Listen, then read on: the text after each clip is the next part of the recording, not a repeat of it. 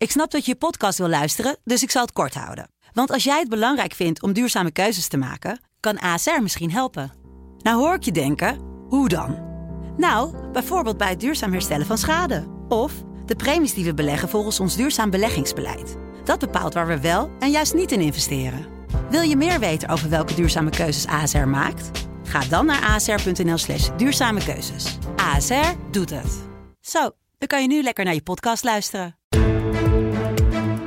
Dit is een podcast van de Telegraaf. Ik vraag me af of iemand ooit wel eens van GroenLinks gehoord heeft in de Verenigde Staten. Laat staan van Jesse Klaver. Het geeft natuurlijk totaal geen pas als je je vinger opsteekt vanuit Europa en gaat zeggen je moet zo en zo je verkiezingen doen. Afhameren met Wouter de Winter. Politiek commentator Wouter de Winter. We gaan eh, heel veel bespreken. De avondklok bijvoorbeeld, verkiezingsprogramma van eh, de VVD eh, komt aan bod. En nog veel meer, maar eerst even, hoe gaat het met je? Ik zie een beetje kleine oogjes en wallen eronder. Hij wrijft, Wouter de Winter, dames en heren thuis, die wrijft nu in zijn ogen. Ik, zeg, ik ga hier zitten, ik denk ook, maar ik word heel erg moe. want ik had natuurlijk vannacht weer van de adrenaline en de spanning in Amerika en politiek. Als je van politiek ja, houdt, van het, van het métier. Um, en je bent, voelt jezelf toch een beetje een politieke junkie.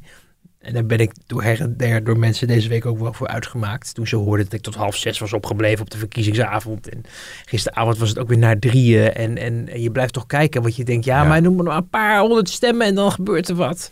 En dan wil je het gevoel, wil je het meemaken. Nou, het gebeurde net in de auto hier naartoe dat, dat Georgia uh, richting, uh, richting uh, Biden ging. En dan uh, nou ja, dat, dat, dat ik dus niet voor de tv. Dus nee. gisteravond tot drie uur s'nachts voor niks opgebleven. En met alle respect voor Herman de Scherman, die dit ook goed doet. Maar het is Zo. toch even een verschil met hoe dat dan in Amerika allemaal gaat. Hè? Ja, heel professioneel en ook heel knap. Hè, met al die verschillende counties. Waar, waar John King dan, of die uh, Phil Mattingly, die, uh, die, die toch een soort ja, een soort jonge John King clone is, die het doet als John moet slapen. uh, die, die dat, ja, toch wel ook een heleboel feitjes ook weten. En ik denk dan wel bij mezelf van, goh, wel een mooie uitdaging voor de NOS. Uh, en RTL gaat geloof ik ook iets doen op zo'n avond. Maar um, om, om, om ook van de journalisten dan... Uh, uh, ja, toch iets extra's te verwachten. Ja. Hè? Dat, je, dat je dan toch ook weet van hoe komt het dat in een bepaalde gemeente een bepaalde partij het heel goed doet. Hm. En hoe is dat vier jaar geleden gebeurd? En, en weet je, dat soort feitjes. En dat je al die verschillende counties en al die verschillende ja. staten uit je hoofd weet, vind ik ook echt wel heel erg knap. Daar want heeft wij, iemand echt op gestudeerd. Want wij zeggen gewoon, uh, bij wijze van spreken, Volendam is uh, vaak uh, PVV. PVV en, ja, en Amsterdam gaat, dat links. En de dag later ook. gaat dan ja. een journalist, die, die gaat daar dan naartoe om aan de mensen te vragen waarom ze op de PVV. Ja. Maar over journalistiek gesproken, want er was natuurlijk ook afgelopen nacht uh, iets heel fascinerends, namelijk uh, Trump die een speech uh, hield en Amerikaanse televisiezenders die dat eigenlijk onderbroken. Laten we daar heel even kort naar luisteren. Okay, here we are again in the unusual position of not only interrupting the president of the United States, but correcting the president of the United States. There are no illegal votes that we know of. There has been no Trump victory that we know of. Tens of millions of unsolicited ballots without any verification measures whatsoever? Well, we're interrupting this because what the President of the United States is saying, in large part, is absolutely untrue. He began, and, and, and we're not going to allow it to keep going. Dit ongekend natuurlijk, wat we meemaken. Ja, hoewel uh, het is wel de afgelopen maanden vaker gebeurd als het bijvoorbeeld ging over de persconferenties die Trump hield over de, de het coronavirus. Hè. Die ontaarden af en toe ook in een, hmm. in een, in een, ja, een eenschakeling van, van bouwde uitspraken en dingen die, die ook niet klopten en gevaarlijk soms ook waren. Hè, met dat bleekwater dat mensen... Oh, ja. moesten injecteren of zoiets. Uh, heel, heel merkwaardig. Um, dus ze, ze, ze durfden dit al eerder te doen, maar het was natuurlijk vooral veelzeggend dat de zittende president uh, eigenlijk uh, ja, min of meer ook al is opgegeven. want het gaat wel ver natuurlijk als je als, als op een verkiezingsavond de, de hoofdrol spelen, want dat is natuurlijk wel de zittende president weg veet. Omdat je denkt, ja, ja uh, het klopt niet. En ik heb ook wel een beetje het idee dat dat komt dat die networks een beetje de verantwoordelijkheid voelen om in ieder geval niet medeplichtig te worden aan een soort halve burgeroorlog die, uh, die uh, gisteravond een beetje zag ontstaan bij bepaalde kieskantoren in Arizona. En, en ik zag vanochtend de beelden van, de, dat was dan weer heel vreedzaam, biddende mensen bij het, in, in, in Las Vegas, bij de, in Clark County. Mm. Uh, dus zo kan het gelukkig ook dat mensen op die manier hun, hun, uh, hun zorgen of hun interesse laten blijken. Maar uh, ja, je bent natuurlijk bang dat mensen met gewapend dingen gaan doen. Hè. Daar was in de verkiezing natuurlijk vrees voor. En als Um, de zoon van Trump heeft ook al gezegd hè, van uh, een oorlog nodig. Ja, precies. Dus als je, dat je dan als, als, uh, als medium de verantwoordelijkheid voert van, nou ja, laten wij in ieder geval niet medeplichtig ja. worden aan, aan eventuele opruiming. Hoewel natuurlijk, het is, het is heel goed mogelijk dat er um, dingen niet goed gaan nee. bij verkiezingen. Dat gebeurt overal in de hele wereld, ook bij ons en ook, ook in Amerika. Alleen de schaal en, en, en, en, en de, de veronderstelde oplichting, het rigged uh, zouden de verkiezingen zijn. Daar is in ieder geval op dit moment geen spoor bewijs van. En dan denk je wel heel erg snel aan wat Trump natuurlijk de afgelopen jaren vaker heeft gedaan. Uh, en dat is zijn podium gebruiken om, om uh, beschuldigingen te doen die vervolgens niet werden waargemaakt. Hè? Ook over de allerlei uh, pogingen en afluisterprakt, vermeende afluisterpraktijken van zijn partijkantoor en al dat soort dingen die onderzocht zijn en uiteindelijk niks opleverden. maar door het ja, toch even te roepen, uh, denkt een deel van zijn achterban wellicht van, uh, oh, uh, het is nog niet voorbij. En verliezen is natuurlijk ook moeilijk. En dat gaf hij zelf trouwens ook aan. Volgens mij was het eergisteren al dat hij zei dat winnen, dat hij verliezen heel moeilijk vindt. Dat past ook niet bij hem, is hij ook niet gewend. En, en dat is misschien nu gaande. En um, dat is zuur, ja. ja. Dus wel fascinerend wat daar gebeurt. Echt. ja? Ja, ik vind, ik vind ja, het, het, is... Ook, het is ook wel, ook, ook wel, denk ik, eng af en toe. Dat je denkt, uh, hey, je, je, blijft geloven in toch dat een president op een gegeven moment voor het landsbelang gaat staan en in ieder geval niet bijdraagt aan onrust. Aan de andere kant, um, je hebt Trump niet anders gezien de afgelopen jaren dan u. Nee. Uh, collega Laurens Slooyer had al een interessant video-item gemaakt waarin hij uh, Nederlandse reacties vroeg en Jesse Klaver en Geert Wilders ook tegenover elkaar zetten. Want Jesse Klaver vindt eigenlijk dat ja, premier Rutte nou, er wat van zou moeten zeggen. Uh, Geert Wilders die zei van nou, ik denk niet dat Donald, uh, de Donald daar enige seconde van wakker ligt. Ja. Ja. Als je kijkt naar dit soort opmerkingen van presidenten, wordt natuurlijk ook vaak gezegd van als het dan in een ander land zou gebeuren, dan zou misschien de EU zeggen van dit kan niet. Ja. Uh, is het een hele gekke opmerking van Klaver? Ja, omdat het, het is echt nu een binnenlandse aangelegenheid. Uh, iedereen leeft in meer of mindere maas natuurlijk wel mee. Wat dat in Amerika gebeurt, omdat het het machtigste land op aarde is en je altijd aan de nucleaire wapens denkt en je ook wel je enigszins beschermt misschien waar door de, Amerika, de Pax Americana. Hè? Dus de, het feit dat Amerika ja, op dit moment toch de, machtigste speler is op het wereldtoneel en dat de mensen daar een leven leiden zoals wij uh, dat vergelijkbaar ook wel doen. Um, maar uh, het is natuurlijk wel een beetje. Goh, kijk, ik, ik, vraag me af of iemand ooit wel eens van GroenLinks gehoord heeft in de Verenigde Staten. Uh, laat staan van Jesse Klaver. Uh, het geeft natuurlijk totaal geen pas als je je vinger opsteekt vanuit Europa en gaat zeggen: je moet zo en zo je verkiezingen um, doen. En je hoort ook als je navraag doet: van goh, wanneer is het moment dat de Nederlandse uh, het Nederlands kabinet iets gaat laten horen. Want het is wel gebruikelijk om mensen te feliciteren, bijvoorbeeld, als er een overwinnaar is. En uh, dat is op het moment dat er een concessie, een concession speech wordt gegeven. Dus als de, dat is nog niet de officiële uitslag, hè, want die komt pas als die kiesmannen allemaal hebben gestemd. Dat is geloof ik in december. Uh, maar op het moment dat Hillary Clinton had gezegd tegen Donald Trump, van Donald Trump uh, gefeliciteerd. Toen heeft ook het Nederlandse kabinet Rutte dan contact gezocht. Dat werd was, was toen ik misschien nog kan herinneren, ging niet zo makkelijk. Want we probeerden wel op geloof ik niet doorheen. En dan ging hij vertellen wie die allemaal gefeliciteerd had. En uiteindelijk is er wel een gesprek geweest. Uh, maar daar, daar wordt dus op gewacht tot, uh, tot is toegegeven door de andere kandidaat. Dat is althans de, de route die men nu van plan is. Mhm. De vraag is natuurlijk of er iets wordt toegegeven. En, en dan zal je, denk ik, eerder moeten denken aan het moment dat uh, de kiesmannen uh, aan de beurt zijn of de inauguratie. Ik vraag me af of Europa tot 20 januari gaat wachten met iets van zich te laten horen. Zal op een gegeven moment misschien wel gebeuren.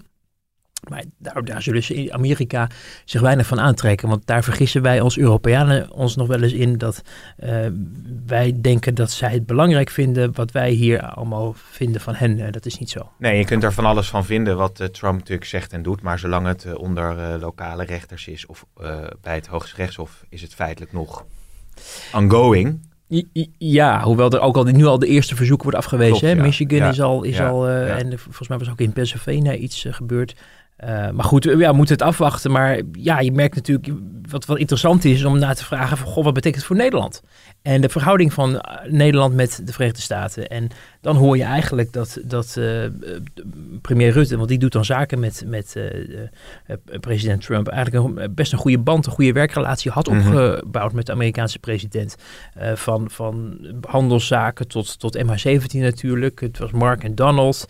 met de NAVO-top hebben ze elkaar af en toe ook wel gesproken. Heeft hij Donald Trump af, ook af en toe een beetje ingefluisterd van, nou ja, ik weet niet of je dat nog kan herinneren, was geloof twee jaar geleden, uh, ging over die NAVO-top en dat er meer geld moest naar de NAVO en dat hij echt een punt van wilde maken en anders de NAVO uit zou, zou willen vertrekken. En dat de Rutte toen, zo, ik geloof dat het in The Guardian stond, uh, heeft geopperd vlak voor zo'n persmoment van waarom roep je niet dat we nu ineens enkele tiental miljarden extra aan defensie gaan uitgeven. Want dat heb jij toch allemaal voor elkaar ja. gebokst. Want anders hadden we het natuurlijk niet gedaan. Nou, dat werd dankbaar omarmd en dat is vervolgens uitgevent. En zo was iedereen blij, want Amerika was weer even uh, gekalmeerd. En, uh, um, en er waren geen ongelukken gebeurd, want Nederland wil natuurlijk niet dat Amerika de NAVO verlaat. Nee. Dus die band was eigenlijk heel goed. En, en ja, je hoorde wel in kabinetskringen de afgelopen dagen. Uh, iedereen weet natuurlijk wel dat het een bijzondere president is, maar Um, dat, dat ja, toch wel jammer was dat, we, dat men nu weer hebben opnieuw moest beginnen weer met het opbouwen van een goede band. Want ja, die Joe Biden um, die, wordt natuurlijk op het schild gehezen als het, het alternatief voor Trump. Uh, maar als het gaat om het Nederlands belang en de toegang en het luisterend oor. Uh, Nederland is een hele belangrijke investeerder in de Verenigde Staten. Uh, dat interesseerde Trump heel erg. Ze hebben met een van de bezoeken van Rutte in het Witte Huis... heeft Rutte ook een kaartje overhandigd. Een geclassificeerd kaartje met facts en figures van, de, van Nederland. Mm Hoeveel inwoners er zijn, maar ook hoeveel, hoeveel geld we allemaal wel niet uitgeven. Nou, dat vind ik een goede, goede aarde. Dus dat, want ja, ze denken die man die leest toch geen nota's. Dus als je nou een klein geclassificeerd kaartje meegeeft... dan wow. kans is misschien groter dat hij dat wel gaat lezen. Dus, en hij durfde Trump ook tegen te spreken toen bij een persmoment, kan ik mij herinneren. Van nou, dat is... Uh, Trump zei zoiets van, nou, uh, wat kan je dat voor de geest halen? Ja, dat, dat was uh, over... Um, ja, waar ging het ook over? Het was, het was in ieder geval een, moment dat... dat ik geloof, ik niet over de brexit. Dat... dat um, ik weet ook niet nou, zeker. Kunnen, kunnen we nog maar ja, het was, het was in ieder geval een moment dat, dat Trump uh, uh, aangaf van... nou ja, het, het maakt eigenlijk niet uit of we nou wel of niet doen. En, en toen zei Rutte, nou dat maakt ja. wel of. Het is geen goed idee. Nee. En nou, toen kreeg je daar veel uh, applaus over in, in, in het buitenland, in de buitenlandse media. Maar Trump, die werd ook helemaal niet boos. Wat je misschien zou verwachten van wie ben jij dan met je, met je 70 miljoen Nederlanders. Um, dus ja, maar goed, die band die staat nu wel denk ik langzamerhand te vervallen. Uh, dus dan moet Nederland weer opnieuw beginnen. Ja, fascinerend hoe dat gaat. Ik kan me ook nog natuurlijk Balken herinneren die naar Amerika ging. En hoe die verhouding dan met de president is. Dat had Rutte gewoon heel goed uh, onder de knie. Dankzij ook het geplastificeerde... Het kaartje. Het kaartje, ja. ja. Laten we naar uh, ons eigen land gaan. Uh, natuurlijk, ja, we hebben samen ook de persconferentie geduid afgelopen dinsdag. Er is veel te doen over die avondklok. Laten we eerst even luisteren hoe Rutte dat nou uitlegde waarom dat mogelijk uh, noodzakelijk zou zijn regionaal. Wat je dus wilt is die mogelijkheid tot contact, tot samenkomst en reisbeweging kleiner maken door die avondklok. Dat zal een dempend effect hebben op het virus. Niet een direct effect op de reproductiefactor, maar indirect omdat hij bijdraagt aan het naleven van de maatregelen en de gedragsadviezen die we geven. En dat vereist uiteraard een enorme inspanning, maar gek genoeg, paradoxaal, is de handhaving zelf dan weer eenvoudiger. Ja, en toen kwam er eigenlijk eh, naar buiten, ook in de Telegraaf, dat er best veel onmin was of uh, oneenigheid binnen het kabinet over het al dan niet noemen van de mogelijke invoering van die avondklok. Ja, ja. Ja, um, en dat is ook denk ik ook wel een beetje voorstelbaar om allerlei verschillende redenen. Uh, er zit een er zit, avondklok klinkt eng en klinkt als iets van vroeger. maar ook de handhaafbaarheid is een issue. Ehm, de redelijkheid ervan. Hè, moet, mogen mensen hun hond niet meer uitlaten? Uh, het is een, een, eigenlijk een directe vrijheidsbeperking van waar je gaat en staat uh, in een vrij land, die, die echt heel erg ver gaat. Uh, en, en waar bovendien nog steeds niet van duidelijk is of het wat uithaalt en of het überhaupt voldoende uithaalt. En is het, het woord paardenmiddel viel op de voorpagina vrijdag bij ons. En dat denk ik ook terecht is, want niemand heeft aan kunnen tonen dat dit een goed plan is en dat het echt effect sorteert. Nu hebben we de afgelopen dagen natuurlijk ook, op, op, ook navraag gedaan bij de voorstanders van mensen van, van die avondklok. Want die zijn er in het kabinet natuurlijk ook. En dan hoor je van ja, uh, momenteel is het eigenlijk, er is nog wel ook op het hoogste niveau wel twijfel over. Uh, maar er wordt wel gedacht dat het nu voor, eigenlijk alleen om gaat om Rotterdam. Omdat daar de cijfers gewoon echt exorbitant hoog blijven. Mhm. En bijvoorbeeld drie keer zo hoog zijn nu als wat er in Amsterdam gebeurt. Wat een veel grotere stad is. En veel meer inwoners kent. Dus men heeft wel gedacht van ja, uh, we moeten iets doen om daar uh, paal en perk aan te stellen. En dan kijkt men naar het buitenland en dan ziet men bepaalde lockdowns die daar echt de cijfers echt uh, en avondklokken echt flink omlaag hebben gebracht. Uh, dus ja, men denkt dat dat dus wellicht een optie is. Alleen uh, ja, de vraag is dan hoe kan je het handhaven en welke pas geeft het dan dat je dat wel in Rotterdam doet, maar dan bij de, in Den Haag bijvoorbeeld niet. Of hè, steden die vlak bij elkaar liggen. Zo'n waterbedeffect. Ja. Um, uh, maar goed, men, men denkt wel dat het, dat uh, de voorstanders althans denken wel dat het effect kan sorteren. Uh, de, de, vraag is of het, redelijke vraag is denk ik van wat gebeurt er dan om twee uur s'nachts buiten, wat tot zoveel besmettingen leidt. En dan hoor je wel van die feestjes thuis bij mm. mensen, dat mensen toch elkaar gaan opzoeken. Besmettingen vinden in huiselijke kring plaats. Achter de voordeur kan het kabinet niet komen, dus moet je voorkomen dat die mensen überhaupt daar Ja. terechtkomen. Maar ja, dan betekent het dus dat je voor tien binnen moet zijn en maar blijft slapen. Ja, Ik weet niet of dat gezellig, ja. be- besmettingshaarden daarmee, eh, hè, dan wordt het een gezellig slaapfeestje wellicht. Uh, maar het is een vergaand uh, instrument. En het, uh, als, het, als het al gebeurt, zal het denk ik op een, op een eh, hele beperkte Mm. schaal plaatsvinden. Want Rob Jetten die stuurde een tweet eruit. Maanlang, maanlange discussies in het parlement gehad over de coronanoodwet. Zeer belangrijk element. Kamer moet betrokken zijn bij de coronamaatregelen. En dan nu de avondklok. De meest vrijheidsberovende maatregel tot nu toe. Willen instellen buiten het parlement om. Dacht Ja. het niet, uitroepteken. Ja, en dat, dat ging dan, en dat is dan wel interessant, want uh, het, het buiten het parlement om was toen vooral de trigger. Hè, terwijl het in feite natuurlijk gaat om het instrument aan zich, namelijk een avondklok, ja of nee. En we zitten nu nog een beetje in het interbellum, dat er uh, uh, die, die noodwet waarin dit soort maatregelen allemaal plaats kunnen vinden, waar het parlement dan ook een week de tijd voor heeft om daar nee tegen te zeggen. Uh, die is nog niet officieel van kracht. Dat gebeurt in december, begrijp ik. Uh, is natuurlijk wel door beide kamers van het parlement, moet nog in het staatsblad uh, afgedrukt worden. En op het moment dat dat gebeurt, dan is het de wet. Um, nou, dat gebeurt nog niet en moet men in de tussentijd wellicht via andere wegen zoeken om, als men dat zou willen, zo'n maatregel in te voeren. En dat voelt wel, ook voor, zeker voor een partij als D66, dat snap je, dat voel je ook wel een beetje aan. Hè, dat is toch de, de partij die zich graag voor laat staan op de individuele vrijheden van burgers Ja. en het belang van democratie, hoewel dat natuurlijk ook wel kritiek op is, omdat ze de directe democratie tot nu toe um, in dit kabinet in ieder geval een redelijke nek op hebben gedraaid. Um, dus ja, daar, daar is een logisch uh, verzet uh, waarneembaar bij D66. Uh, wat ik wel begrijp, want het klinkt natuurlijk heel spannend en een regeringspartij. Um, als ze het echt belangrijk vinden, dan zeggen ze onaanvaardbaar in het kabinet. Dan gebeurt het niet. Um, zo hoog lopen de spanningen ook weer niet op, heb ik de indruk. Nee. Um, dus hier zal uiteindelijk wel weer.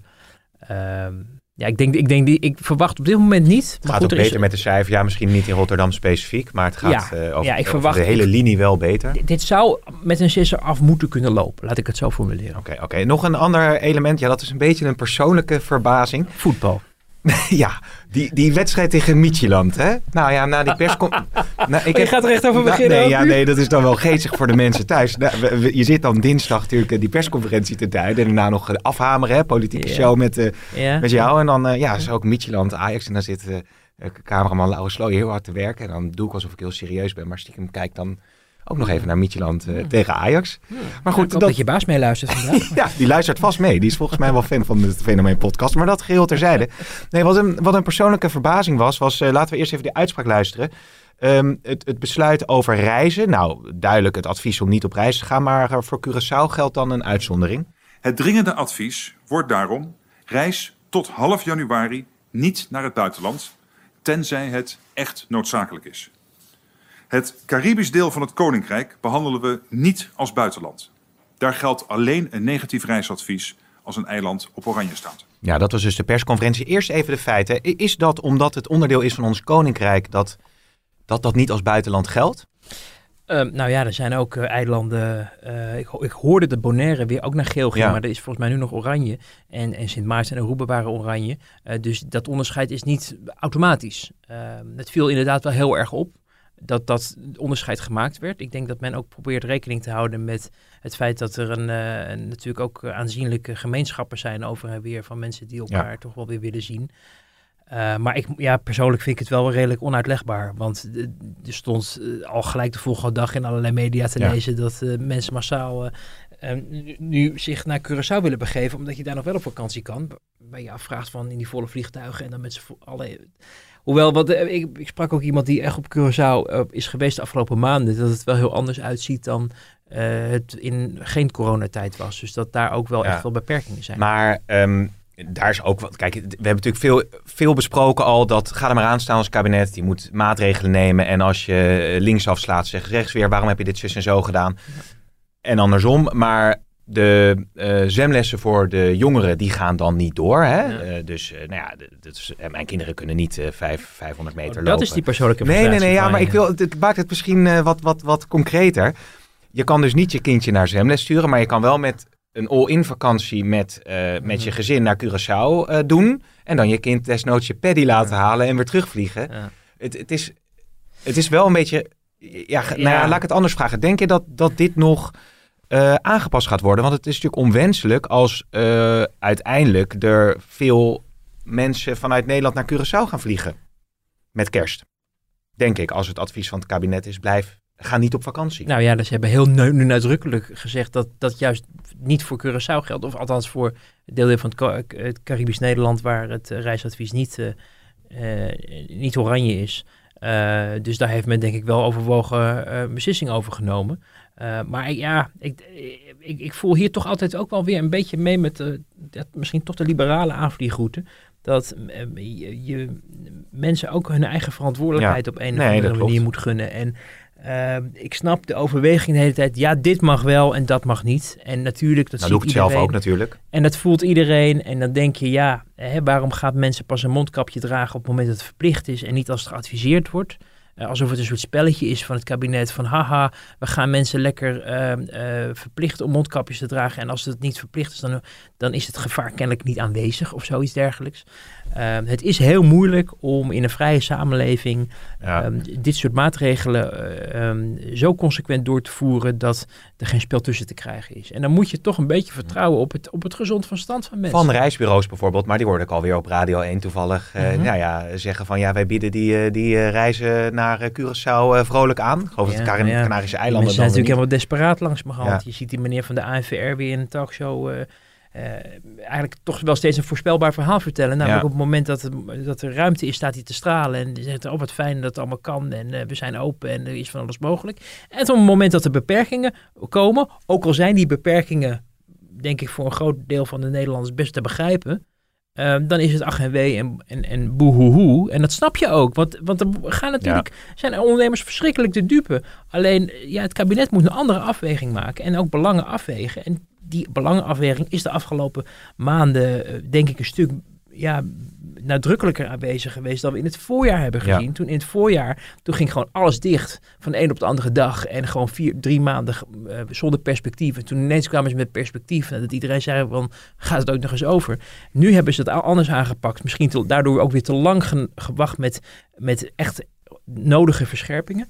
Eh, je doet het dus wat dat betreft als kabinet nooit goed. Er gaat Nee. ook veel mis. Dat moeten we ook maar blijven benoemen. Maar door te zeggen, door elke keer te zeggen, ja, maar dit mag wel en dat mag Ja. niet. En hoe, hoe is het mogelijk en, en hoe wat erg. Ik denk, ja, laten we, la- laten we gewoon dan maar even de tanden eh, op elkaar zetten. En hopen dat Ja. het binnen een paar weken in ieder geval wat ruimte biedt om weer even een beetje normaal te doen. Ik ben ook met droog zwemmen begonnen, dus wat dat betreft eh, accepteer ik het ook gewoon hoor. Maar eh, ik dacht, ik benoem het even. Dan, eh, dan ja, je kijkt me aan. Ik, ik, ik probeerde me dat voor te stellen, hoe dat op, de, op, de, op de keukentafel eh, doe ik. En, eh, en lachen je kinderen je dan ook uit? Of? Nee, nou goed. Dat, dat doen ze wel vaak, maar dat geheel terzijde. Laten we naar, naar de... Er zijn nogal wat terzijdes vandaag. Precies, op. Maar als we dan tot slot naar de VVD gaan. deze vrijdagochtend is het verkiezingsprogramma naar buiten gekomen. Ehm Klaas Dijkhoff daarover. Voor corona zagen we al dat er dingen scheef gegroeid waren. Dat de groei van de laatste jaren niet bij de middenklasse terecht kwam. En een stabiele samenleving heeft een sterke middenklasse nodig en daarom zetten we die centraal. Nieuwe tijden vragen om nieuwe keuzes en wij laten oude dogma's achter ons. Dat betekent voor ons een sterke overheid die durft in te grijpen als het in het belang is van de middenklasse. Terwijl jij nu iets aan mij laat zien, uh, Wouter, vertel, hem, vertel het maar even, want dat kan zo ja. in die podcast. We gaan uh, zo over de VVD. Verder. Ja, nee, we hadden even net, uh, waren we niet meer goed bij, bij zinnen over wat nou die, dat, dat Trump oh, ja. was. en en nou, dat was dus omdat um, een het geen ramp zou zijn volgens Trump als de Europese Unie en de Verenigde Staten geen uh, handelsdeals meer zouden sluiten. En daar heeft Rutte toen bezwaar tegen gemaakt. Oké. Okay. Dus, dus, dat is... Uh, hebben we dat ook weer ja, even gecorrigeerd. We kunnen even aan, ja. het, aan het belletje rinkelen. dat, dat weer, antwoord ja. hebben we gevonden.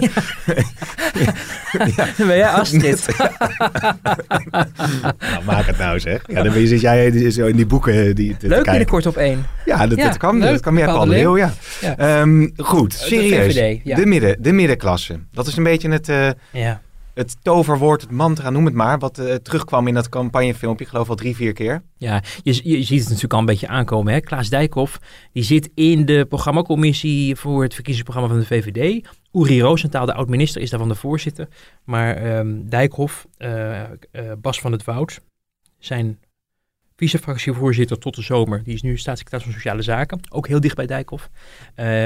Elko Heijnen, dat is zijn politiek inhoudelijk assistent twee deuren verder op, uh, in de VVD-vleugel. Dus ook heel erg dicht bij Dijkhoff. Dus dit is eigenlijk, kan je wel zeggen, een Dijkhoff-verkiezingsprogramma. Zoals mm. hij uh, de wereld uh, beziet met zijn bondgenoten. Die hij natuurlijk niet voor niks de afgelopen jaren als bondgenoten om zich heen had. En Um, die stempel zie je dus in het verkiezingsprogramma terug. En herken je ook van wat hij de afgelopen jaren heeft gezegd. Bijvoorbeeld over het, het idee van wederkerigheid. Uh, hè, dat, dat, dat, er, dat het niet eenrichtingsverkeer is op allerlei zaken. Bijvoorbeeld van grote bedrijven. Niet alleen bij winst maken, maar ook iets terug doen voor de maatschappij. Zoals Philips het vroeger deed um, voor, voor de werknemers in, in Eindhoven. Waar Klaas Dijkhoff natuurlijk ook nog over heeft verhaald. Hè, Precies, ja, ja, Dus dat zag je al een beetje aankomen. Um, dus, dus ja, dat, dat, dat, keert, dat keert terug. Je, de dingen, sommige dingen waren echt proefballonnen. Uh, die zijn ook niet goed afgelopen. Sommige dingen zijn, hebben, zijn, hebben, zijn bekleefd, beklijven.